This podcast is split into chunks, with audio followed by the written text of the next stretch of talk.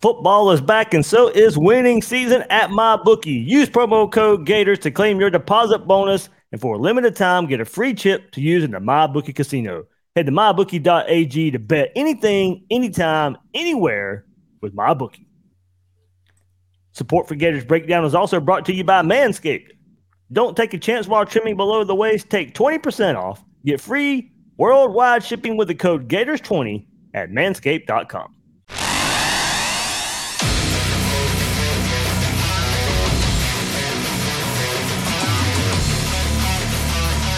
Gators Breakdown. Because there's never a dull moment in Gator Nation. The Gators Breakdown podcast is ready to go. I am your host, David Waters. You can find me on Twitter, X, whatever it is, at GatorDave underscore SEC. Same thing for my co host, Will Miles. You can find him there at Will Miles SEC and the site readandreaction.com. And, Will, it is never a dull moment. Second episode of the day. Wardell Mack commits earlier to the Gators. Uh, and you know how we do it here. We just we, we, we just chug along. You know, fall camp. Hey, you know what? The best thing about it, I joked about it in the episode earlier football season might be on the horizon, but it's still recruiting season. well, it's always recruiting season these days. It's kind of nice, isn't it, to have a class that's ranked in the top five and and you know hope about what might be coming in the future here for this team. And you know there was somebody from Florida State on Twitter or on X the other day I saw making fun of the fact that the Gators have like four of the best 10 linebacker prospects. Like you're stacking prospects there. Why are you wasting it? I'm like I don't care. It's four of the best 10 prospects in a position. I'm good to go especially since we haven't had good linebacker play in like a decade in Gainesville. So you know, if, if, that's what the Florida State fans have to focus on, that we're signing too many good players at one position, I think I'll uh, I'll smile, get ready for the season, and enjoy the fact that recruiting season is is also August through February, not just uh, not just in June and July. Yeah, that comment. Uh, if you're watching on YouTube, I, I am reaching as far as I possibly can right now. That, that that's a reach that's a reach by that Florida State fan. So uh, yeah, whatever you got to do to cope. I mean, they, they, got a good class too. I don't know what he's. I mean, that, uh, yeah, I saw that too. It was kind of ridiculous. But uh, yeah, anyway, second episode of today. If you haven't checked it out yet, Wardell Mack from Louisiana committed to the Gators. Uh, you can check that episode out after you listen uh, and watch this one right here. Hit that like button, subscribe to Gators Breakdown if you haven't done so yet. Everybody, thanks for hopping on live right here on another Monday night episode. Uh, subscribe to Gators Breakdown if you haven't done so yet here on YouTube. Um, I think we're about the next milestone is twelve thousand. I don't know if we can about three hundred away. I think before the season starts. I just noticed that, so I don't know if we can get there before the season starts or not, but maybe we can. So share it. Oh, we should be able to get there before the episode's over, man. If you're listening, you haven't subscribed, go click on it. Come on, what are you doing? 300 away there, so that, that, to, to, the next milestone. But yeah, I mean, hey, if we get it tonight, that'd be awesome. But yeah, um, but yeah, listen, all that good stuff. Share it out there. Maybe we can get there. Uh, like, subscribe. Uh, also, Gators Breakdown Plus, of course, uh, all the stuff going on there. Chats going on. You get all those ad free episodes. You know, for football season right around the corner. The ads are going to be rolling in if you don't want to hear me talk about Manscaped or anything like that. Well, you know, there's a way to take care of that. You know, you can uh, go Gators Breakdown Plus, get those ad free episodes.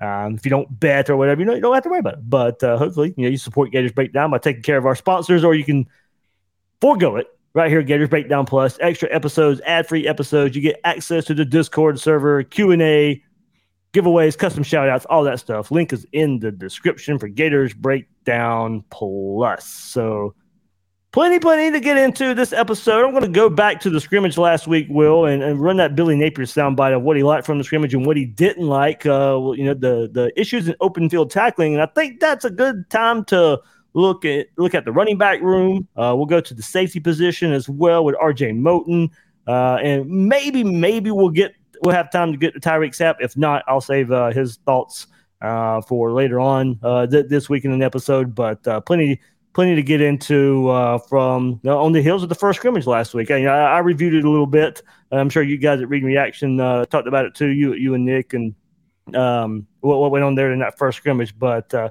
we got a lot to talk about here with the running back room and, and, and RJ Moten back there on the back end. Yeah, I mean, certainly, I think there's there's a lot of things that we just don't really know what we're going to see.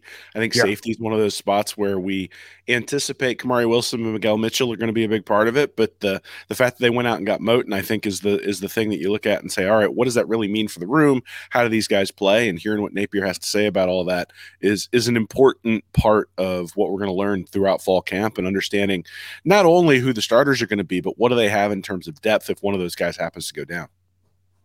Yeah, absolutely. So lots to get into safety room, but uh, let's go back. Uh, I will go back. We'll get Billy Napier's thoughts on the scrimmage to kind of introduce, uh, you know, what we're going to do here the rest of this episode. You know, I think for the most part, I was pleased with the scrimmage. I thought we could have, in space, we didn't necessarily tackle as well as maybe we would like in the secondary. Um, but I think I do think that um, there was a lot of quality football in terms of the precision. You know, the the film is cleaner. You know, I do think some of the players we were without affected the the quality of the twos, in my opinion you know, because of the depth. But uh, there's a mixture of lineups out there with those groups. But I think when we put our first group out there, it's starting to look what it's supposed to look like. Um, and then don't get me wrong. I mean, there there's a lot of players in that second group that do a really good job. I just think we had we had a handful of players out that affected the depth, the quality of the scrimmage in that regard.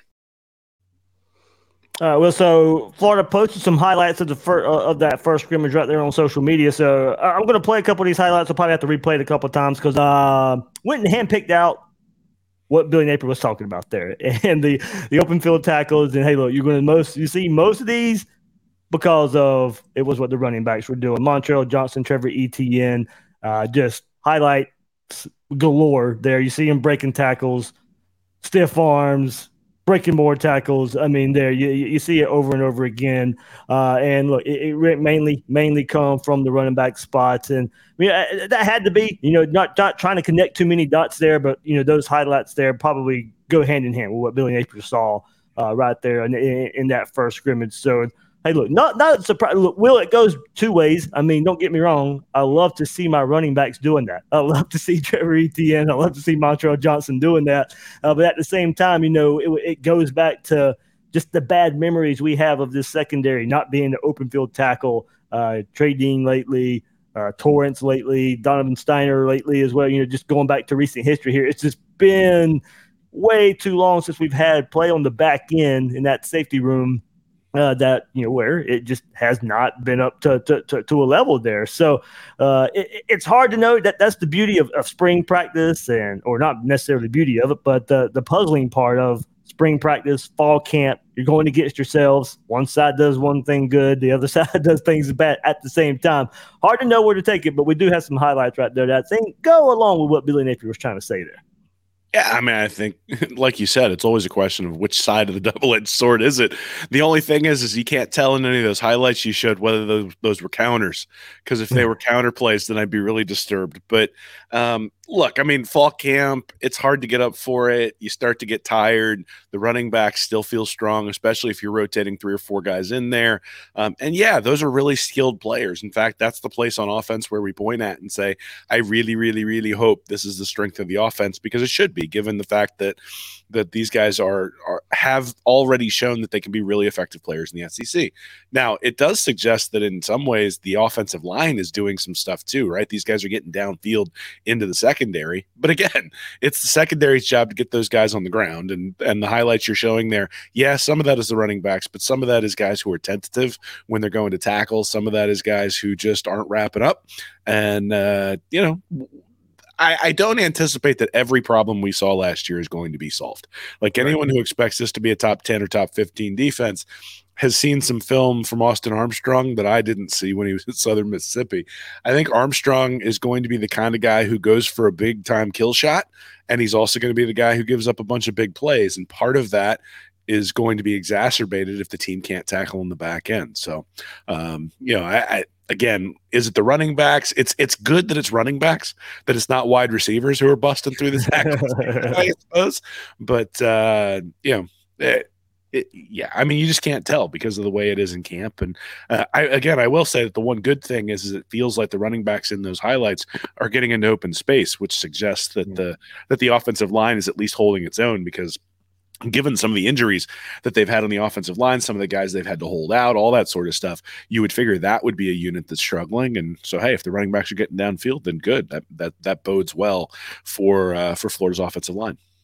Absolutely. So you saw it there in the highlights. We're talking running backs here. Let's get to hear from Trevor Etienne. And we did not get to hear from him a good bit last year. You know, him being a true freshman, Trevor Etienne being that true freshman, and Billy Napier kind of his rule of kind of keeping the the true freshman sheltered from the media just a bit you know, I think Twitter Spaces and stuff. He was around that about a year ago, but now we get to hear uh, from Trevor Etienne in front of the media, uh, dating back to spring a little bit, and here in fall camp as well. So here's Etienne on his first year and the transition to year two. I feel like that comes with development. I mean, I'm getting older. I'm learning.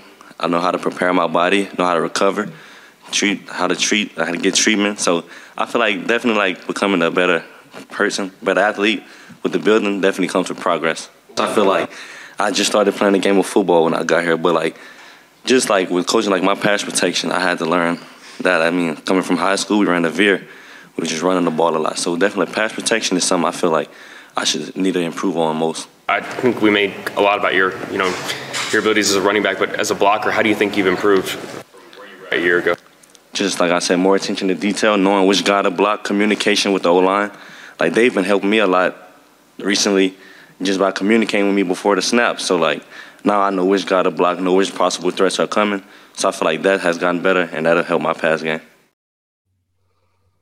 All right, where he wants to improve the most, Will, by pass blocking, and good for him. You know, he says, "Hey, we got to go back to my high school days, and we're running the veer. You know, we're, we're running the ball a lot. I don't have to pass protect, and you know, now he's sitting out venturing uh, and trying to garner help from an offensive line, you know, and to help with communication there. I mean, look, he's a true freshman. There, there's a lot to learn. I mean, he's game one out there versus Utah, making plays, making highlight runs, making highlight catches, and look, not disappointed by any means if he's got room to grow as a pass blocker. It's nothing that really stands out as a as a huge weakness that we saw last year. But yeah, if you're going to be that all around back, if you're going to be in this main rotation there with Montrell Johnson, we want to see Trevor Etienne on the field as much as possible. And the way we're going to see him on the field as much as possible is growing as a player, developing as a player, and really that next step. We know he's the playmaker. I mean, can he get better as a pure running back? Sure. Uh, he, he, he'll even admit that. Don't get me wrong. He he doesn't have a long way to go. he, he did pretty good last year. But if we're going to sit here and say, hey, where can he get better? Where do we want to see him on the field even more? Where it's less predictable for a defense? Let's get you know, let's get that pass block in there a little bit better as well with the, the experience that he can get there now in his second year. Yeah, I mean, look, he was allowed to make mistakes last year in many ways because Anthony Richardson was able to bail everybody out. Um, you know, the Florida offense didn't give up a whole lot of sacks last year, but sometimes that was because Richardson was faster than anybody on the field, and he was able to really take advantage of that and get out of troubling situations where maybe he shouldn't have. So, you know, if you were the running back and you missed a block, yeah, that's something you go and look at on film, but it didn't kill you. This year with Graham Mertz, that's going to kill you. Like it's going to be a sack if you completely blow an assignment. If you don't if you don't stone the guy who comes in on a blitz, if you don't give him the time to get the ball out. Um, I, I, think, or if you don't know what your hot read is, right? Because sometimes it's not necessarily the running back who's picking up the guy. Sometimes he's the outlet. He's the guy who, when when the quarterback gets in trouble, is going to get the pass. So knowing what your assignment is, knowing where to go, all that's a huge part of playing that position. In fact, I can remember four or five years ago, Jordan Scarlett not playing very much, and mm-hmm. people kept asking why is Scarlett not playing. And then every time you saw him in pass hmm. protection. He went, well, that's why he's not playing. And then he got way better at it. And all of a sudden, he was a really effective weapon for Florida a year or two after that. And so it's great that Etienne is recognizing that, knows that that's what he needs to do. And then, you know, but he's also competing for time with a guy who's who's pretty skilled in his own right. And so I don't necessarily expect that Florida's going to all of a sudden turn the reins over to him and Montreal Johnson is going to be in the background. I think what's going to end up happening is going to be a lot like what we saw last year to me, the question at the running back position is who's going to be able to step up in the passing game because there are going to be a lot of times where that outlet pass that just wasn't taken last year is going to be open. And that is a tease for later, Will. All right. Well, there you go. So, so that to me is the question, right? I mean, yeah, you got to know pass protection, but more than anything, you just have to know your assignment because Graham Mertz, for all the things that he does well, their mobility is not one of them. And so he's not going to buy extra time. He's not going to float around in the pocket waiting for some guy to come open 30 yards downfield. And even if the guy does come open 30 yards downfield, he doesn't have the same arm Anthony Richardson does. Heck, nobody in the NFL has that kind of arm. So, um, you know, so it's just going to be different, which means that assignment football is going to be way more important this year. So it's good to hear him talking about that. Yeah, good point. Definitely be more instrumental this year without the the, the mobile quarterback. And I'm, I think Graham is athletic and, and, and can escape, but not the level of, of what we were accustomed he, to. He ran for he had negative rushing yards over over his career and negative rushing yards in every year, um, every year that he was the quarterback there at Wisconsin. Now, granted, and he got, got sacked a lot. Right. Yeah. Yeah. There you go. But I mean, Anthony Richardson ran for like 600 yards last year, so the, there's a major difference between those two guys specifically. And and look, Mertz is not a statue. It's not you know Chris Weinke back there or something, but it's also um, he's not going to be if a if a defensive end goes free like on that two point conversion for Utah last year where Richardson spun out of it and then well you know kind of faked it and then made the third of the corner that play ain't happening. If we leave a defensive end unblocked the two point conversion just isn't happening, and that's okay, right? I mean, there's there's only one Anthony Richardson, and there were times that he was awesome last year, and there were times that he wasn't. That's not what they're going to be asking from Mertz or anyone else on the roster, right? They're going to be asking for all of these guys to do their job more consistently than they did last year. And, you know, whether that turns into a better product overall, I don't know, but I suspect we won't get the stinkers like we did in the second half against Florida State and the second half against Kentucky but we also don't get the big time plays that you get in like the first half against Florida State, and so there's that balance. Yep. Well, interesting. I, I, talked heavy about this um, Friday uh, when it was the the post uh, scrimmage press conference, and Trevor Etienne was asked about it. We'll, we'll, feature just him before we we zoom back out to the running backs as a whole. Uh, but here's his thoughts on him being kick returner for the Gators. And we're all gonna come back on the other side and ask you a question about it. Like just me just paying more, like watching more film with kickoff returns. Me just paying more attention to it. Like last year, I could say like I wasn't as bought like locked in as I should have been. I mean, being a freshman coming from high school, I didn't watch as much film as I needed to. So just being like on myself, staying more on myself. What, what do you think are the potential for the return units this year and? Maybe for you in particular, I mean, do you want to pop one, or what, what's your goals? I mean, of course, we we all want to score a touchdown, kickoff return, but I mean, just working hard in practice and staying dedicated to the grind. I feel like that'll come with the success. Will come with that. So I feel like as long as we stay locked in and focused on what we need to do as a team, good things will happen. All right, Will. Question I asked myself and I'll see if you agree, disagree. Fan base can, you know, our listeners here can can chime in as well. Do you want to see Trevor Etienne on kickoff return? Is he too valuable as a running back where you don't want to take the risk and he gets injured? Or do you, and the way I thought was that I have don't have a problem with it. We don't know how explosive this offense can be. We don't know how successful this offense can be. If they are starting drives at the 40 yard line near midfield, that might be their pathway to scoring more. You know, instead of 10, 12 play drives, you're whittling it down to six, seven, eight play drives because you're starting drives near midfield. And when Trevor Etienne got on the field last year as a kick returner, you saw immediate improvement at that position. Yeah, I mean, so I think whenever you're asking this question, you have to ask compared to what. So good if, point. Good point. So, so, if Eugene Wilson turns out to be a guy who can take the ball to the house for kickoff yes. returns, then no, I don't want to see Trevor Etienne returning kicks. But if those guys are not are not just head and shoulders better than him, then yes, because that is the deepest position on the team. So even if Etienne were to go down, hopefully he doesn't, but even if he did go down with an injury, you still have Montrell Johnson, Cam Carroll, and then Treyaun Webb coming off the bench there as as as depth. The other thing is where running backs tend to get hurt? They tend to get hurt when they're getting brought down in a scrum and you end up with like a high ankle sprain or they get a concussion because somebody come a linebacker comes in from the side and hits them right in the helmet with a shoulder pad or a knee or a helmet or something like that. Like it's the scrum it's the it's the it's the not seeing the hit coming that seems to be the thing that injures running backs so Etienne's going to see that when he's returning kickoffs right is he moving fast absolutely but you know he's also skilled at doing that and skilled like he, he's one of those guys who sort of avoids contact so I'm not really that worried and then the third thing is is that we've had multiple discussions about the depth at the wide receiver position. I'm assuming that's who you'd have in there as a Mhm. kick returner if you didn't have Etienne. And there's no depth there at all, right? I mean, you can't have Pearsall returning kicks. Like if he gets injured, oh my goodness, what are you doing he's, then? He's gonna be he is gonna be returning punts. well, and we'll see. gather. About, we'll see about that. I, I think. I think one turned ankle, or or or or one time where Mertz just chucks one up to him, and and, he brings down a prayer, and they go, hmm, maybe he's a little bit too valuable. Now against Utah, maybe that's what you do, right? Because you feel like Yeah. you need that extra edge, and that I think is the other thing there, Dave, is that they don't have the luxury of putting in a less talented player in a position that can change the game.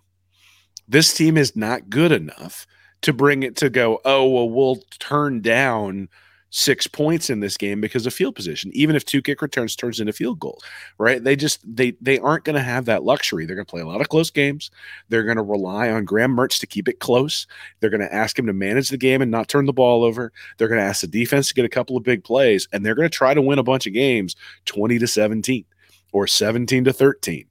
I don't think they want to win a bunch of games 38 to 35. And I'm not sure they have the capability of winning the games 38 to 35, at least on a regular basis, which means you got to get every edge you can. And one of those edges is Etienne is a good kick returner, might even be an elite kick returner. And so to just go, well, I'm going to take away one of the things he does well because I'm afraid he might get hit. Well, with that logic, then you should never give him the ball as a running back because he might get injured, right? I mean, at some point, you got to put the guy out there and say, like, your goal as an offensive coordinator is to get Trevor Etienne the ball in space. Yep. So when the ball's kicked off to him, you've just achieved getting Trevor Etienne the ball in space. So why would you take that away? So I, I get it. I understand. If you have someone behind him who's better, then yeah, I would love to see him as a running back exclusively. But there, there's not the margin with this team that I think they're going to be able to do that. I think they're going to have to eke out every single point they get. They're going to have to earn every single point they get. Now, I think they can do that against some of the teams on their schedule. And I think some of the other teams have holes in their in their rosters, just like Florida does. That they have to answer those questions. But Florida's already answered the question last year about who their best kick returner is. It was pretty Yeah. clearly Etienne. And so to take away that that to take away that weapon just doesn't make a whole lot of sense to me. Yeah, I'm, I'm like you. Until I see what this offense does, and hey, look, I mean, maybe you know Trey Wilson comes out there and he is you know the better kick return, like you said. Then okay, you, you, you do that, but uh, we do know we at least at bare minimum have a pretty good kick returner here uh, in Trevor Etienne. So, all right, let's zoom back out. We'll go back to the running backs and what Trevor Etienne's thoughts are on that room, starting with transfer Cam Carroll. uh, just the knowledge and experience. Like he's he's been in college longer than any one of us, so he he's been through things that we haven't. So we can ask him questions, and he can like kind of help us and guide us through those situations. So just having a, that older guy in the room definitely helps a lot. He seems very comfortable catching the ball. What, what's he bring just in terms of, you know, physical abilities? I feel like Cam is an all around back. I mean, at times I feel like he doesn't know how big he is, and I mess with him all the time for that. But I feel like he's a well rounded back. I mean, bigger guy too. I feel like he comes downhill. I mean, I know I wouldn't want to tackle him. So I just feel like, yeah, he he's a well rounded back. I think Montrell mentioned that he was even picking up things from Cam, that Cam was giving him, you know, pointers on his game. Have you picked up anything from him? Has he given you advice that's helped already? Oh, definitely. I mean, one of the greatest things about our running back room is we all learn from each other. Like, we can take information from the freshman and apply it to our game. And just like coming from Cam, an older guy, we can learn from him too. So I feel like having all of us to help each other is definitely a, a I can say, a, a tool that helps us be a better Even though you're Only a second year guy. Are you helping Treyaun at all? Are you giving him instructions? And, and where's he at right now in your mind? I feel like Treyaun is definitely like he's he's one of the real rounded backs too. I feel like we're at a point where we all want to see each other do great, so we all helping each other and pushing each other to be the best that we can be. You guys don't have any like goals that you guys set for yourselves as a duo, but do you just have a mindset going into this year about what you guys want to accomplish? Yeah, I mean, I feel like once you set goals, you set a limit on yourself. So we, we want to set no limits. They, the sky is the limit, and there's footprints on the moon. So I mean, we just whatever happens, happens, and we just want to be the best that we can be. So we push each other daily. Man, Will, I, I pumped up there. I mean, Trevor Etienne is really good on the mic, and coming right there was, man, we don't, uh, no, there's there's no stat measure or anything. We're, we're not going to limit ourselves. It don't matter what number we put there. We're, we're, we're going to exceed it. I, I, I, like the I like the mindset there from from the from the sophomore second year running back here for the Gators. But we'll we'll get to Cam more Cam Carroll in just a moment because we'll, we'll hear from him too. But where I wanted to go with this is let's go back to a year ago just a bit and the way the season started. And it was pretty clear. It was pretty clear Billy Napier wanted to use three running backs at the beginning of last year Nay'Quan Wright, Montrell Johnson, and Trevor Etienne. We all saw him a good bit in that Utah game early in the season as well. And as the season whittled on, it got, you know, the, the, the, the, the carries got whittled down. And it was mainly just Etienne and Johnson carrying the load uh, for, for, for, from the backfield. But it was clear early that I think if Billy Napier would have had his preference, he would have been using three backs and keeping those guys fresh. But it, those Johnson, Etienne were head and shoulders the more productive backs. You, they needed the ball more than any other running backs in their in, their hands. But now Cam Carroll coming in, I mean, I think it really does give Florida that three headed monster again. And I know we're all excited about the duo of Johnson and Etienne. And I think when this season's over with, they will, they will have the bulk of the carries. But I do think you know now there's probably going to be a little more confidence in getting a, a third back carries throughout the season and not just a portion of the season. Well, we'll see. I mean, Nay'Quan Wright was was a player who really didn't necessarily fit the scheme that these guys were trying to run in terms of that zone blocking scheme, put your foot in the ground and go north and south. He was much more of a guy who wants to get the outside, uses speed, somebody who was going to be a threat in the passing game. And with some of the limitations for Anthony Richardson, the passing game side of it never really worked out.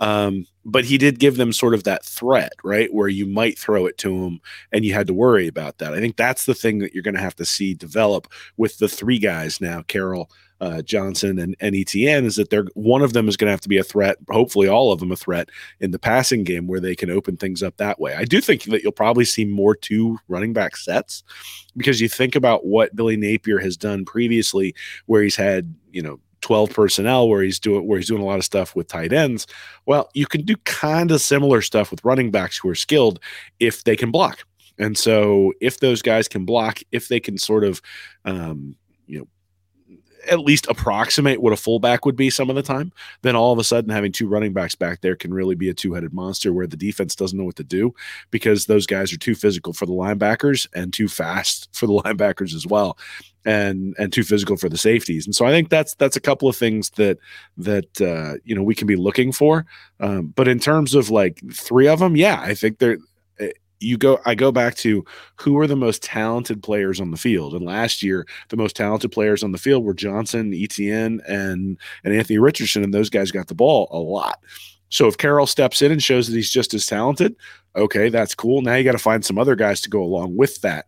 But they're all going to get their shots because the reality is is that um, for all the benefits that we got from having that two-headed monster last year once Nay'Quan Wright was sort of sequestered to a couple of carries a game having another guy who could come in and pop and punish the defense and just make the defense go geez another fresh guy coming in gives you sort of that i mean it's a lot like and and it was done a different way but that 2012 team with Gillislee where in the fourth quarter he just absolutely obliterated LSU and he did the same thing to Florida State later in the year that is a possibility when you've got three guys like this because all of a sudden in the third quarter when the defense is like hey that guy finally needs a blow because he just ran a 25 yard run it's like oh they bring in somebody who's just as fresh who can who can run over you as well. So yeah i mean i expect him to go all three. I still think it's going to be johnson and etienne 1 1a with carroll probably as the as I don't want to say change of pace, but as the guy who's sort of brought in to really drop the shoulder and drop the hammer on the defense when you think you need that. Um, but Carroll didn't come here to not play, and so mm-hmm. um, he's he's he he's going to get some carries, and I'm sure he was promised some carries based on based on his film and what they expect. And yeah, like you said, they had three guys last year. But it's so hard for me to imagine that they're going to do that. They're going to take the ball out of Etienne and Johnson's hands, right? Like if you're thinking about like um, you know, every coach always has that you got to get the ball to that guy list. And when I start going down the line, the line on the offense, like Etienne is the number one guy that I want to yeah. get the ball to. Johnson is the number two guy I want to get the ball to. Pearsall's the number three guy I want to get the ball to. And it may end up being that, that Cam Carroll is the number four guy on that list. But, you know, it, it's hard when you've got a guy, when you've got guys at one position, especially when you've got guys who are on that I want to get him the ball list because running backs especially right? If if the offensive line isn't playing great if somebody gets hit behind the line of scrimmage it doesn't give you that opportunity to turn to sort of establish yourself get your rhythm and all of a sudden turn into a big big gain. So like that that run last year against south carolina that etienne had like those sorts of gashes they happen but but let's be honest i think etienne is a little bit more slippery than montrell johnson. So if you had johnson in there does that turn into a you know, does that turn into a 30 yard run rather than an 80 yard run? I, I, just don't know. And and so I look at it and I go, I want Etienne to get the ball as much as humanly possible, but I want him to get the ball against Georgia and LSU and Florida State. And so if that means that we're giving Carroll the ball against Kentucky and Tennessee, hey, that's that's fine. Yeah, I mean, I'm excited. Go back and then you know we'll, we'll come back to Cam Carroll, but you look at his numbers, just attempts: 72 in 2019, 122 in 20 and 111 and 21. Yeah, I mean he's he's used to getting the rock. He's used to he's used to getting the ball, and uh, you know injured uh, a bit last year, and now comes to Florida, and we'll see uh, what he does. But we'll hear from him, um, you know, just coming up in in just a second. But hey, man, it's football season, and I know everybody is really waiting to get those bets in. Football is back, and so is winning season at MyBookie NFL college, and a brand new cash out system to give you options to bet and win all season long. First two legs of your parlay hit, cash out early and use the funds on another bet or let it ride for a chance at a bigger payday. Use early cash outs as a tool to stay in control of the action at MyBookie. To get started, go to mybookie.ag now and register for a free account. When you're ready to make your first deposit, just use promo code Gators to grab a welcome bonus on the house. That's promo code Gators to claim your deposit bonus. And for a limited time, you get a free chip to use in the MyBookie casino. You can bet anything, anytime, anywhere, only with MyBookie. And support for Gators Breakdown is also brought to you by Manscaped, the best in men's below the waist grooming. Manscaped's Performance Package 4.0 is the ultimate men's hygiene bundle. Get 20% off plus free worldwide shipping with the code Gators20 at manscaped.com. That delivery of the Performance Package 4.0 comes in that beautiful box and lets you know right away that the modern man is a man who takes care of himself. Manscaping isn't just for live special occasions, it's a requirement for optimal health, superior hygiene, and healthy self esteem. You now have the right tools for a safe and precise grooming in the hard to navigate sensitive growing area, plus post trimming products to keep your boys dry and fresh all day long. Well, that performance package 4.0 includes the Lawnmower 4.0, the fourth generation waterproof trimmer, features a cutting edge ceramic blade to reduce grooming accidents. The performance package 4.0 also includes the weed whacker, the nose and ear trimmer that actually works. And guys, right now, we know it's hot out there. The crop preserver ball deodorant and the crop reviver ball toner make sure you stay fresh in all that heat. Manscaped even throws in two free gifts to the performance package 4.0 the Manscaped boxer briefs and the shed travel bag. Get 20% off plus free shipping with the code Gators20 at manscaped.com. One more time, that's 20% off plus free worldwide shipping with the code Gators20 at manscaped.com. All right, back to it. Back to football talk right here. To continue with these running backs. And yeah, we'll get to Cam Carroll. First time we get to hear from him as a Gator and all about, you know, him transferring to Florida and this Florida Gator running back room? For me, uh, entering the portal, it was a, a kind of well thought out decision. And once I entered, um, Coach Juluke reached out to me. I sent him my transcript and uh, talked with Coach Napier, and it just it felt like home. Um, being able to be in a room with you know guys like Trevor Montrell, it obviously would fear a lot of people, but me personally, I took it as an opportunity to not only learn from them, but to also grow. What what is that whole kind of share the ball mentality in there? I mean, Treyaun had a couple great runs one practice week. We're able to see the whole thing too, so it's pretty deep run. Yes, sir. Uh, we, we learn from each other. We we boost each other up. We have uh, a very loving, very tight relationship within that room. We always hang out. We always help each other whenever we can, and you know, most importantly, we cheer each other on. We're each other's biggest fans. Well, it was Trevor was saying there's a, and I think Montrell said it too, that you offer kind of a mentor role, a little Yes, bit of experience. I mean, you were in high, you, you're you're in the class of 2018. You've been around. Yes, sir. So uh, just being an older guy in the room, uh, I've, I've played a lot of football. I've been around for a while, so you know I sometimes try to try to help them, you know, understand and find their reads quicker. Uh, being able to help them get out, um, helping them with techniques, different things of that matter. Just being able to to help them with their game, so we can all help each other. Everybody looks at you as 230 pound back and they think, okay, you're a between the tackles guy. What do you do that's going to surprise people? Uh, a lot of people would be surprised to know that I, I I've hit just about right at 22 miles per hour at 230. So I might I might be big, but I can also if I get out on the edge, you're still gonna have a hard time. Well, we saw a glimpse of it in the spring game a little bit. You know, that speed and that agility that he brings and hurdling people in the spring game. And hey, uh, I'm excited to see the guy. You know, honestly, of course, like all of us out there, we probably didn't know much about Cam Carroll coming from Tulane. Uh, and then he transfers to Florida. And I think we all started doing a little bit of digging and, and all that. But, you know, good to hear from him and also, you know, what he likes. And hey, another element of speed to this offense. But, you know, all around back. You heard Etienne call him an all around back. And I think we've kind of, put that label of a physical, maybe even bruising type of runner. But man, 22 miles an hour around the edge. I mean, it, maybe he's fibbing a little bit, but I mean, I'm sure, I'm sure it's, uh, I'm sure it's documented somewhere that uh, that that he's got that 22 mile an hour speed. So hey, I, I maybe at some point, maybe in just a couple of weeks when Florida's on the road at Utah, we get to see that 22 mile an hour speed around the edge out there from Cam Carroll. I mean, we'll find out, right? I think football speed is different than straight line speed anyway, especially at the running back position. Um, you know, a good example, and and obviously not a running back, but a good example is Kadarius Toney a couple of years ago, where all of a sudden, like he completely changes direction, and the defense is left just just grasping for air.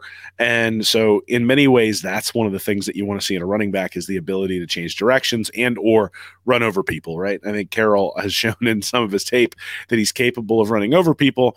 Um, the question is going to be is going to be how many opportunities is he given and how many opportunities are the running backs given to do that. I do think it's interesting. They're basically like calling him the old man in the room. So he he, come, he comes in, he's embracing that role, which is interesting. But uh, you know, I mean, he's what 22 years old, something like that. And he's and he's ancient now. I mean, that that is interesting when you think about it that way because there are not a lot of guys who classify as seniors on this team in general. There's there's only six that I have who are classified as seniors, and and you know Zipper is one of the guys who's hurt. You got Lindell Hudson who's a transfer coming in.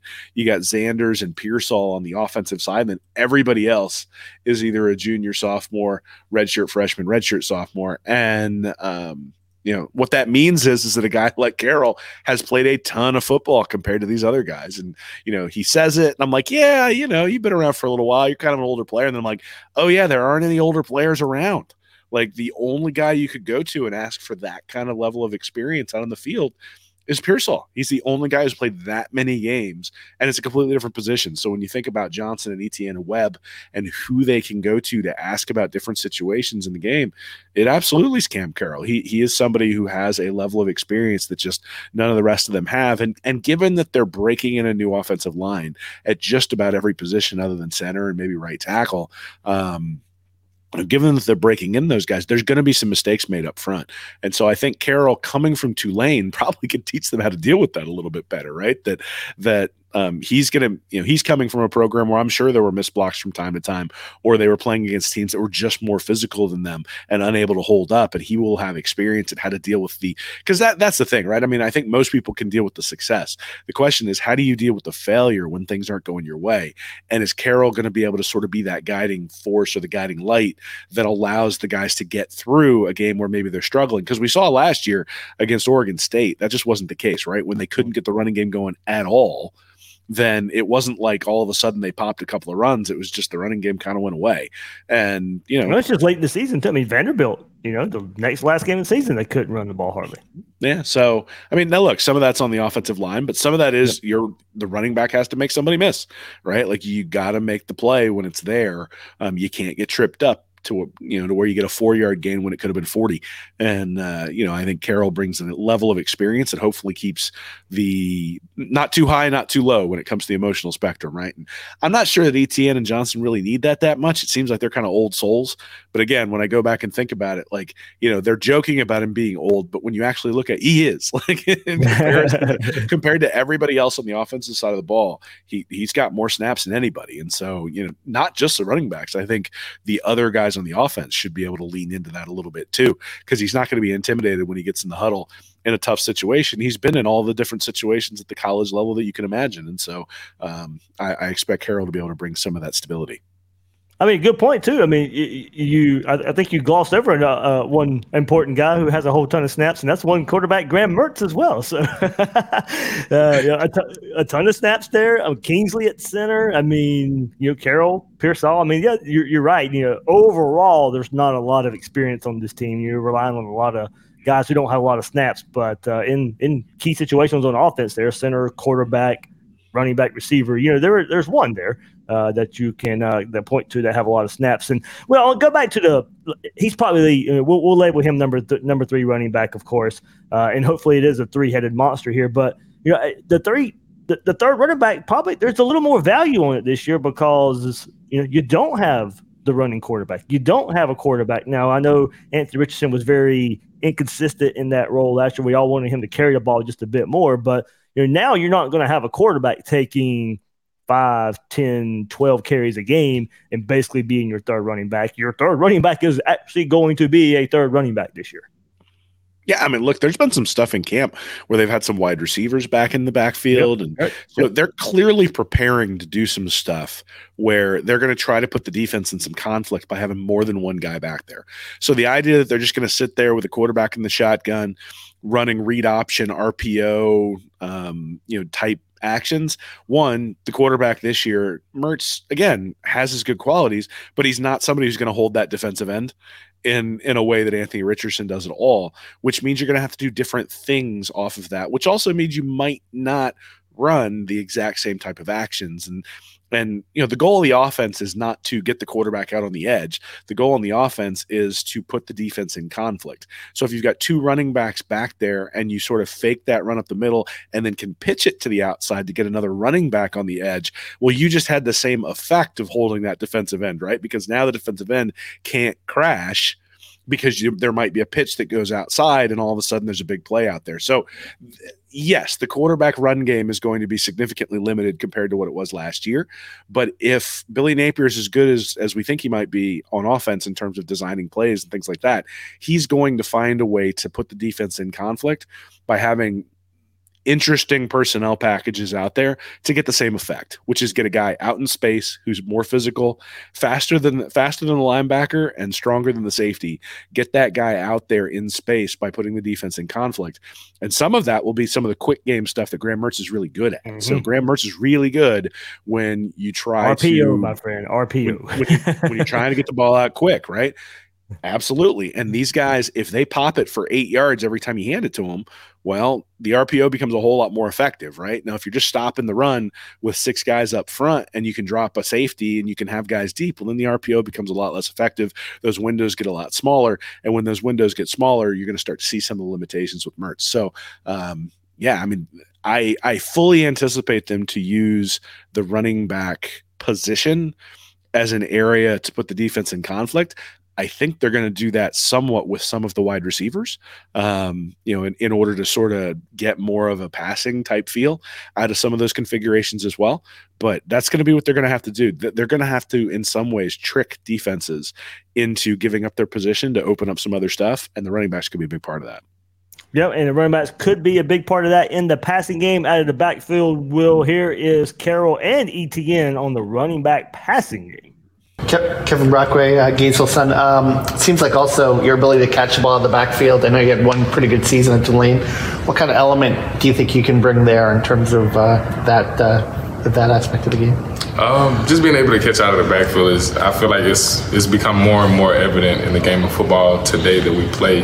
So just being able to to, mi- to uh, lock in on those minor details, being able to focus on catching the ball, working with the wide receivers also helps because you know they work on catching the ball each and every day. They they get the balls a lot. So just being able to be around them and learn those kind of fundamental things and add those to my game. Graham yeah. Ball, two four seven.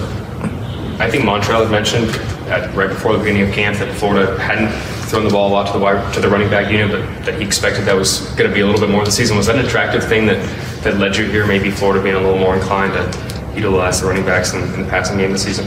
Um, I mean, just being able to to be in the SEC, to be able to be a part of such a great program is what really attracted me to this school. Um, and also, you know, the two guys that were returning. You know, I know that you know, Florida is big on running the ball and spreading the ball out. So that was another aspect. But just most importantly, being able to be a part of such a great program. It looks like they're throwing to the backs in practice a lot. Maybe I just didn't notice that in the spring or last year. Do you feel like that's, Montrell said he thinks it's going to be more of an aspect to this offense. Where, where do you fit in there, and are you excited about that? I'm definitely excited. It's just a way to use your weapons. I mean, uh, we have a great offense, great great weapons, great players, and I feel like the more we create space for our athletes, I feel like we have a better opportunity to score a touchdown. There we go. Speed in space. Well, that kind of sounds like what we might get here from these running backs in this passing game. And, you know, Harrison brings up a good point. Cam is probably the best pass catcher out of the backfield. Uh, he's definitely got a chance to, to, to, show it more. And hopefully we will be saying that about Etienne and Johnson as well. And, you know, kind of pick your poison right here uh, with this Florida Gator running back room as far as the passing game goes. But, guys, we absolutely have seen it. And, you know, whether it be the open practice, you know, word from scrimmage, word from the open portions of practice – uh, and then the, you know the, the warm ups going on, you, you, can see it. You know they're, they're catching more passes in warm ups. Uh, you, know, you, heard uh, the reporters there saying, you know, maybe we didn't notice it before, but we certainly notice it now. Uh, that you know you can certainly tell uh, that uh, that the running backs are going to be involved more in the passing game a bit. All the running backs have talked about it so far as well, so it's not really some gigantic hidden secret that, this may be a revelation for the offense this year. Um, and well, I, I want to go back and I talked about this on Twitter. I think it was last week, and I, and I talked about it on Gators Breakdown Plus um, there. So some people may have missed it last week, but you know this could change with the type of quarterback you have. And of course, you know you have an athletic running quarterback; they're going to take some of those chances away. But uh, you know now with an not as athletic quarterback like Graham Mertz compared to what Billy Napier has previously had, maybe you do see the offense open up a bit more in the running back passing game. So, Will, throughout the history, you had at Billy Napier in 2018, and I forget who the quarterback was. I meant to go back and look, but I forgot. But it wasn't Levi Lewis yet. Uh, and I believe it was more of a pocket passer at Louisiana in his first year before Levi Lewis. And Trey Ragas had 25 receptions that year as a running back. Elijah Mitchell had 20. So you had 45 total receptions from the running back spot in 2018. Levi Lewis takes over. You get your more athletic quarterback. Elijah Mitchell only has 10. Raymond Calais only has 10. And Ragas only goes down to six. So you went from 45 total in 18 to in 19, you had 26 total. Uh, now, 18, there, there were a couple more. That was just the top two backs, and that's kind of where it was. But two backs gave you 45. Three backs only gave you 26 in 19. You go to 2020, picked up a bit there. Mitchell Chris Smith both had 16. There's your 32 right there. Uh, then Ragas had nine, so it was 41, but still short of uh, 2018, where it was only two players. It took three players to get to, uh, you know, over 40 and 20. And in 2021, Emani Bailey had 15 receptions. Smith had 14. Montrell Johnson had six. Uh, and then in 2022, his first year at Florida, Anthony Richardson at quarterback, of course. Johnson only had 12 catches last year. Etienne had nine. So you go back to first years, first year at Louisiana, 45 catches between the top two running backs. And at Florida, the top two running backs only had 21. So a big start comparison. I'm sure quarterbacks style of quarterbacks has a lot to do with that. So there is a little bit of history, will that Billy Napier will pass to the running backs. Yeah, so I mean that that year you were talking about 2018 at Louisiana was Andre Nunez was the quarterback for Louisiana. He had 56 rushing attempts for negative 15 yards. There we so we're not talking about a mobile guy, and and I think what it what it really suggests is that when you have a mobile quarterback, it's a risk to blitz him, right? Especially if it's Mhm. a guy who can't pick you apart and and do that strategically. And I think that's sort of what we saw with Anthony Richardson is that if you just dropped into a zone and you prevented him from getting outside of the pocket, eventually it would sort of collapse and you might get him down on the ground. But even if you didn't, you were asking him to make a pinpoint throw between the zone, and he could not always do that. Sometimes he did, sometimes he didn't, but he was inconsistent, which meant that the third downs didn't always get converted. I think with a guy like Mertz, you expect him to be able to make the throw against the zone at least on a regular basis if that's all he gets. But you also expect him to struggle when the blitz comes. Well, what's one of the ways that you that you counter the blitz? Screen passes, right? What's another way you do it? You have a running back who's an outlet if the blitzer doesn't come, or at least if the blitzer doesn't come in his hole, and he doesn't necessarily have to pick up that guy. So, um, you know, I, I think a lot of it's going to depend on what they think they have on the outside and what the matchups are going to be. Because yes, there will be a lot more to the running back. I think the reason they're doing that is they they've identified the running back as a place where they feel like they have a strategic advantage. And so one of the reasons why we might be seeing them have two running backs in the backfield is so that when there is a blitz, they're not limited to having to go just to their wide receivers on hot routes. They'll probably have adjustments on either side, depending upon which side the blitz comes from, to where they'll have a running back stay in and block and a running back who goes out into the pass pattern. And all of a sudden, now you get a running back on a linebacker in a, in a matchup that you like that's favorable. So, yeah, I, I think obviously the fact that these guys are are that that Nunez and then Mertz are less are less mobile than than Levi Lewis and Anthony Richardson plays a role in terms of where the ball goes, if for no other reason because it has to go out quicker, right? I mean, you think about the you think about the play Richardson made years ago. I think it was against USF where he like drifted left, drifted left, drifted left, and then just threw a laser to a wide receiver right over the defensive back. We aren't going to see that this year, right? But I don't know that we want to see it. What we want to see is before the guy starts drifting left, when the running back flashes right in front of his face, he just goes, Oh, I got a man on man matchup here with a running back who's really good. I'm just going to hit him in stride five yards in front of me, gain eight yards, and live to see second and two, live to see third and one, live to see the chains move because you got seven or eight yards on that play. And and that's just the reality is that this this offense is going to be less explosive um, overall, but I think we'll have an opportunity to be more consistent because the throws are going to be shorter and the running backs are going to be more involved. Yeah, I'm, I'm eager to see it. I mean, we're, we're hearing the whispers that the offense is going to be a, little more open. The running back passing game is part of that. And I see the in the comment section as well. Uses of the tight ends. Of course, we want to see that. Hopefully, we get to hear from some tight ends at some point uh, th- th- this fall camp. Uh, you know, in, in, that position group and how they're coming along. But yeah, uh, I don't think this offense is going to be quite as conservative as mainly thought. But it's still going to be run first, I think, but maybe not as run heavy uh, as long as Graham Mertz and these receivers and these running backs out of the backfield can carry this offense from that angle. So, all right, let's switch position. Let's switch uh, sides of the ball, and let's hear from R.J. Moten. Uh, the transfer from Michigan comes in. Is going to be a big part of that safety group, and you know, kind of going back to the beginning of the episode where Billy Napier is calling out open field tackling. Well, you hope Moten can come in and be a big part of you know trying to fix that there in this backfield for the uh, uh, for, for, for the safety room, uh, the, the defensive backfield as a whole. Uh, but let's hear from Moten for the first time and how he fits in Austin Armstrong's defense. I'm very versatile, um, and to see how his defense, you know, I'll be matched up against, you know, in the slot, on tight ends, uh, on running backs, you know, in the box, uh, in the post, and, and shoot, all over the field, really. So uh, his defense just allows me to maximize my talent. Praised your communication ability and your football IQ. Yeah. What, what do you do? You take pride in that, and how, how would you kind of assess that? No, yeah, I definitely take pride in it. I definitely think um, my knowledge and understanding for the defense is uh, is definitely a big key.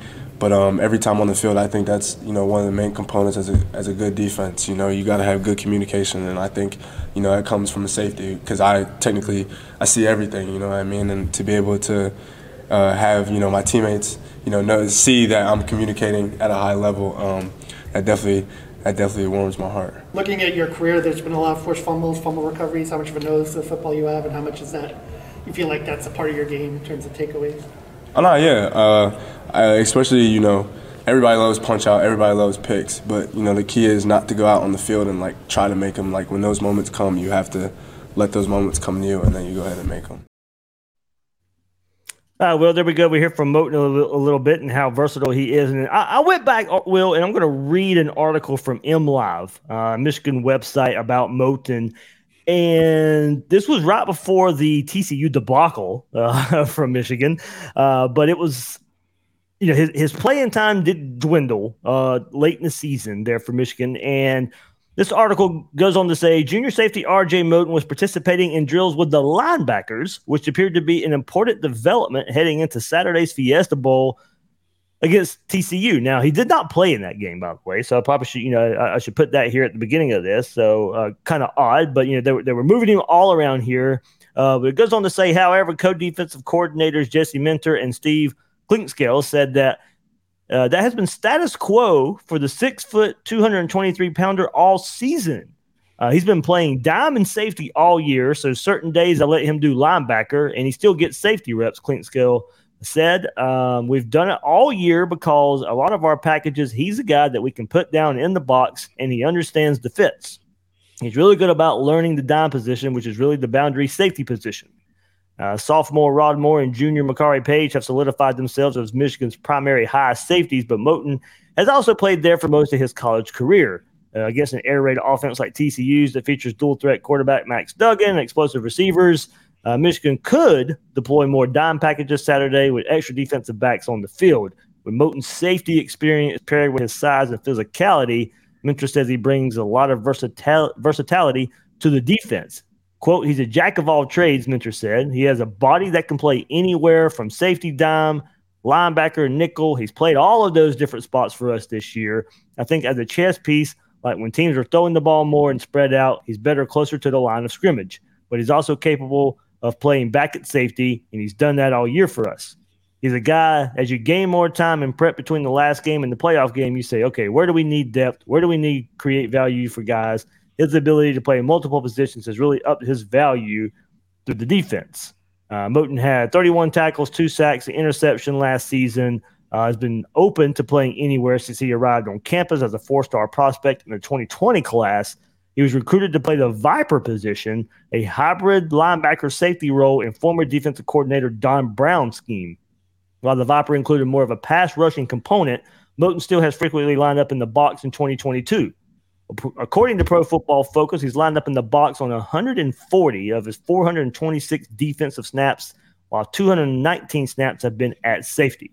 Uh, Moten basically spoke to his versatility. Uh, he played in just 23 snaps in the Big Ten championship game against Purdue. That was his lowest since October 29th against Michigan State.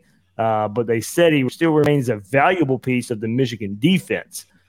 So, Will, taking all that into account, he didn't even play in the TCU game, even in this long article. and Everybody talking about him. He never even played in the game, um, which is probably good for him, right? Uh, like, yeah, like we're not looking at that going, like. yeah, he was not part of that debacle, and I'm not going to sit here and say he would have made it any better for Michigan, but he was not part of that TCU um, uh, debacle for Michigan uh, there. So it is going to be interesting uh, for all intents and purposes. He looks to be more of a safety for Florida, but it does sound interesting that he can play closer to the box if needed to. Does he slide into a nickel roll at times if need to? That dime piece that they that, that they need to uh, up in the box safety certainly seems like a possibility. He can cover pretty well. The Pro Football Focus had Moten with 254 snaps in coverage, only giving up 13 receptions for 103 yards.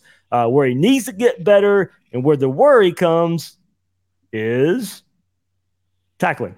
and tackling in open space. He that was part of the issue there at Michigan, uh, and it was an issue in the first scrimmage for the Gators. Uh, you know, he could whiff there at times. So hopefully, a new look, new defensive coordinator, kind of you know they, they like being closer to the box there at Michigan. Hopefully, that kind of just bleeds over into what we see here at Florida. Yeah, I'll be interested to see what they do with him. I mean, you look at it, he's 29 career games with 15 starts at safety at Michigan. and you look at the rest of the safety room for Florida. Miguel Mitchell and Kamari Wilson have three starts between them. Uh, Mitchell started against South Carolina. Kamari Wilson got two starts last year Nobody else has any starting experience at the safety position. In fact, Manny Nunnery, who's going to be playing linebacker this year, has more starts at safety than anybody else on Florida's roster other than Moten. so, um, yeah, he's going to get a lot of playing time, and they need it because he's sort of that Cam Carroll guy who's got the experience on the defensive side of the ball, who's hopefully going to be able to calm things down when things go bad did we see anything last year from the safeties that make us think that uh, that tackling with those guys isn't going to be something that they're going to be working on as well? Yeah. Um, no. And so, you know, hey, there's a guy who has to work on something in his game. I'm not really all that all that obsessed with it. I think what we what it does mean is we need to take a look at the overall defensive back room and go, look, Jason Marshall, we expect to be good. You've got Kimber and Devin Moore sort of fighting it out for the other corner position. It looks like Jaydon Hill, who's going to be on the inside there. Jadarius Perkins kind of might be a guy who plays some some kind of safety in some capacity. Um, you know, but but at the end of the day, they're going to need Moten to be a significant portion of what they do, um, and I don't think it's going to be him up in the box. In fact, if you've got him up in the box, that's probably a bad sign because one of the things is you're really hoping, even with the injury to Boone, you're really hoping the defensive line is going to take a major step forward with Cam Jackson and Caleb Caleb Banks coming in as, as transfers with Des Watson, Chris McClellan coming back, and Newman Milan and Tyreak Sapp. You hope that's going to be a, a strength for the defense, which will sort of ease things up on the on the safeties. What's really happened the last few years is that Florida's linebacker play has been so bad that the safeties have had to cover up some of those holes. Mhm. And and they haven't been good enough to do that. I'm not sure that this safety group is good enough to do that either, but I think the linebacker room is a lot better when you consider Wingo coming back and then you got Teradja Mitchell, Shamar James, and Manny Nunnery there at the linebacker position. I think what you're going to see is each group is better than it was last year and is sort of able to support each other. So it's not just a massive catastrophic failure throughout the entire defense. Because let's be honest, I mean, there were quarterbacks who just never got touched last year. And I don't care who your defensive backs are, they're going to struggle to cover and they're going to struggle to stay with receivers and they're going to take chances they shouldn't, which means they're going to miss tackles that they shouldn't because they know that if they don't make the big play, if they don't get the turnover, that the defense isn't going to get off the field. So that'll be the thing that I think we need to look for from Moten. You know, everybody emphasizes turnovers, stripping the ball, going after trying to punch it out. That's all important stuff. And you want to do it when you get the opportunity, but you don't want to rely on that as your sole means of stopping the opposition. And so, um, is Moten going to make this a lockdown safety group? No, I don't necessarily think so. Is he going to miss some tackles? Probably he'll miss some. The question will be are there just some balls that get thrown up as ducks over the course of the year because the defensive line has done its job? And yeah, the safeties got beat, but it doesn't matter because the quarterback had to rush the ball out of there. That just didn't happen very much, really, over the last three years. And so um, it's going to be everybody working in conjunction that makes this defense better. Moten brings a lot of skills to the table, but he also has some warts. If he didn't have warts, he'd be starting at Michigan or he'd be in the NFL by now, right? That's that's the thing is he's at a position now where he's spent enough years in college that if he had shown out to have that next level ability, he'd be in the NFL. And so it's going to be up to Austin Armstrong to figure out how to shield the limitations that he has, but then also to to leverage the experience that he has in order to get the most effective play back there. Yeah, hopefully there's a lot less one-on-one and breaking down tackle situations for the for the defensive backfield. Hopefully your defensive line, your linebackers limit those opportunities for those safeties to be in those positions. Uh, but it's going to happen. I mean, there's going to be offenses out there that put them in a lot of one-on-one situations, and those guys are going to have to go out there prove they can make those tackles in the open field. Uh, you know, the the the pretty much. Um, Negative takeaway there from Billy Napier in that first scrimmage. Hopefully, uh, we start hearing as fall camp progresses. First game coming up soon. We hear uh, the Gators can make some steps in those directions. So, all right, good to hear from RJ Moten to transfer for the first time. Also, Cam Carroll transfer from Tulane uh, right there for the first time, as well as Gators. Excited to see what those guys bring to the field. A lot of experience, of course, from both those guys coming to the Gators this year. So, Will, I know you released it this morning on Tuesday. Before we wrap up here on this episode of Gators Breakdown, your Tennessee toss up, uh, and I think uh, I think it was pretty positive for the Gators. Yeah, I mean, so this whole series is meant to be positive. So for those who weren't who weren't tuned in last week, we're I'm doing a series called Toss Ups, and so Nick for our preseason magazine, we put together we we listed who we thought w- sure wins were, sure losses were, and then games that were toss ups. And when you looked at Nick and I, we had completely different toss ups for each team. But um, I started thinking about it. I said, well, you know, we sit here and we pick apart the Florida roster over and over and over again because that's what we do, right? That that's who we know, and that and that's what we're trying to do. We're looking at these running backs. Oh, R.J. Moten, he struggles with tackling, or Etienne, we can't have him kick return, that sort of stuff.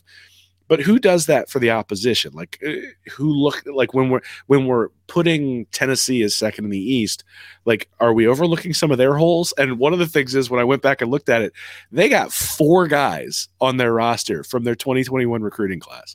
And that's the that that recruiting class from 3 years ago is the one that normally really pays off in in this season, right? So the 2023 season, it's always that 2021 recruiting class that leads the way. Next year it'll be the 2022 recruiting class. Now Josh Heupel got a little bit of a raw deal just because Jeremy Pruitt got fired for the McNugget stuff, and and Heupel came in late. He wasn't in until like five days before early sign or before national signing day, not early signing day. Early early signing day had already passed, so those were not his guys who got brought in. So I'm not blaming him for the attrition, but that doesn't change the fact that they got four guys four guys from their 2021 class who are still on the roster.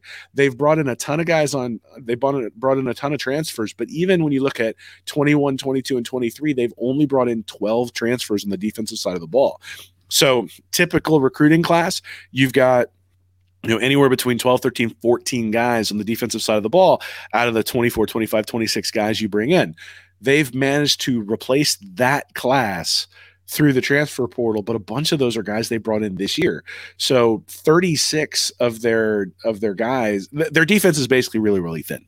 And if you look at Heupel's and the job he did at UCF, they were really good offensively every year he was there. But they got worse defensively every year he was there. And so now uh, you got to start asking the question, all right, like is he able to evaluate the defensive side of the ball these aren't his guys who are coming in, but he's sort of in that situation where in the third year, a lot of guys take a step back. So, yeah, I mean, I, I think that there there are, there is reason to believe that last year was a carryover from Heupel being able to get all he could out of Hendon Hooker and glossing over some of the holes that they have on the defensive side of the ball. If those holes end up being being more significant this year and the defense takes a step back, and then if Joe Milton can't replicate what they got from Hendon Hooker. And that doesn't even mean Joe Milton's bad. It just means if he can't replicate what Hooker did, and Hooker was a Heisman candidate until right at the very end and lost to South Carolina. If he can't replicate that, well, now you've got a team that isn't necessarily going to be this 11 and 2 juggernaut that's beating people 50 to 50 to 10. And when you looked at their defense last year, they gave up they they faced six teams that were in I think the top 50 of overall offenses and they gave up 35 points a game and then when they faced teams that were 60th or worse, and they faced, I think, like five that were worse than 90th, they gave up 10 points per game. So they feasted on poor defenses and they struggled against, or, I'm sorry, they feasted against poor offenses mm-hmm. and they struggled against elite offenses. And so, you know, look, is Florida going to be elite on offense? I don't think so. But can Florida be in like that 40th or 50th range in terms of offense, especially with the running backs that we've talked about tonight? I think that's entirely possible, which means you're looking at a team coming into the swamp that I'm anticipating is going to give up somewhere between 28 and 35 points. And you score 28 to 35 points, you're going to have a shot to win. Doesn't mean Florida's going to win. Their defense was bad last year too. There's a lot of holes there, right? But but everybody's penciling in Tennessee as the number 2 team in the in the East because of what they did last year and they're forgetting that just about everybody takes a step back in year three. That's even that's been exacerbated even more by the transfer portal and tennessee just got absolutely strafed with that 2011 recruiting class or 2021 recruiting class and the 2022 recruiting class wasn't great. And so you know i'm sitting here looking at it going tennessee ain't the more talented team. Like on the offensive side of the ball, they might have a better quarterback, and that always makes a difference. So if Milton comes out and it's just absolutely lights out, yeah, Florida's going to struggle. But you're making a lot of assumptions when you start saying that Tennessee has surpassed Florida as a program. I think what it really is is Florida's one year behind where Tennessee was last year but we all saw what Tennessee did last year, right? And so there's a possibility that Florida's going to be better than we thought, and a possibility that Tennessee's going to take a step back. So, so that's what the article's about, and we're going to be looking at uh, over the next couple of weeks. We're going to be looking at a bunch of different games like that. Looked at Utah last week, quarterback position specifically, and actually, interestingly, Utah lost their number two quarterback in in practice yeah. this week. So now all of a sudden, you've got a potential potentially hobbled Rising the second quarterback's out, and now you got the same guy who really struggled in that Rose Bowl last year when Rising got injured. And so, you know, look, everybody's got holes this time of year. Everybody's got unknowns this kind of year, this time of year. We all think we know, but it's interesting. The AP 25, the AP top 25 came out today, and I saw somebody tweet that only 10 of the teams that were in the top 25 last year wound up in the top 25 at the end of the year. and so we think about college football as like this entity where it's always the big guys who are up at the top and you know that that those that those teams are always there and that the top 25 is just sort of a given and that when you fall out of the top 25 like oh that must have been a terrible season and that sort of stuff. But the reality is is that you know at least 50% of the teams are in the top 25 are going to drop out and so tennessee's four i think Tennessee's 12, Utah's 14.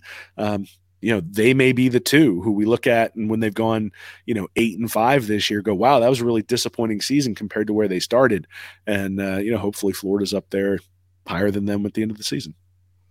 Absolutely. Hopefully, at least the, the scoreboard's higher for them when those two nights in September uh, when Florida plays Utah and Florida plays Tennessee. So, uh, Will, good stuff. I think, you know, on that opponent thing, I think um, I'm going to do that, uh, you know, tease it a couple weeks ago. Just get all the um, opposing coaches' thoughts on Florida's opponents. So that'll probably be uh, part of uh, uh, episode next week there, uh, as we are not too far away from game days. So the days are the, the days are dwindling down, and the number of episodes before Florida and Utah play are dwindling down. So I'm trying to have to look forward a couple of weeks and try to map out these episodes because that Thursday night game is throwing me for a doozy and trying to keep up with a normal schedule, and that's not really going to happen with a Thursday night game. So, plenty, plenty to get into right there uh, for Florida and Utah coming up. So, all right, Will, anything else, man? No, just we are putting out some extra content for the magazine sometime this week. I think it's gonna be Thursday. Okay. If you already bought it, if you already bought it, it'll be coming your way in digital form. If you haven't bought it yet, you can go to readingreaction.com slash mag purchase a digital copy. That's all we got left at this point, but there will be extra content. Broke down Austin Armstrong's defense and some of the plays that he had last year in the in the game against Louisiana. So that was kind of fun to go go do and take a look at that. There we go. Readingreaction.com slash mag first your updated reading reaction preseason magazine. So, all right, for Will Miles, you can find him on Twitter, X at Will Miles SEC. I am your host of Gators Breakdown, David Waters. You can find me, I'm just going to say social media from now on, on social media at Gator Dave underscore SEC. Guys and girls out there, thanks for listening to this episode of Gators Breakdown.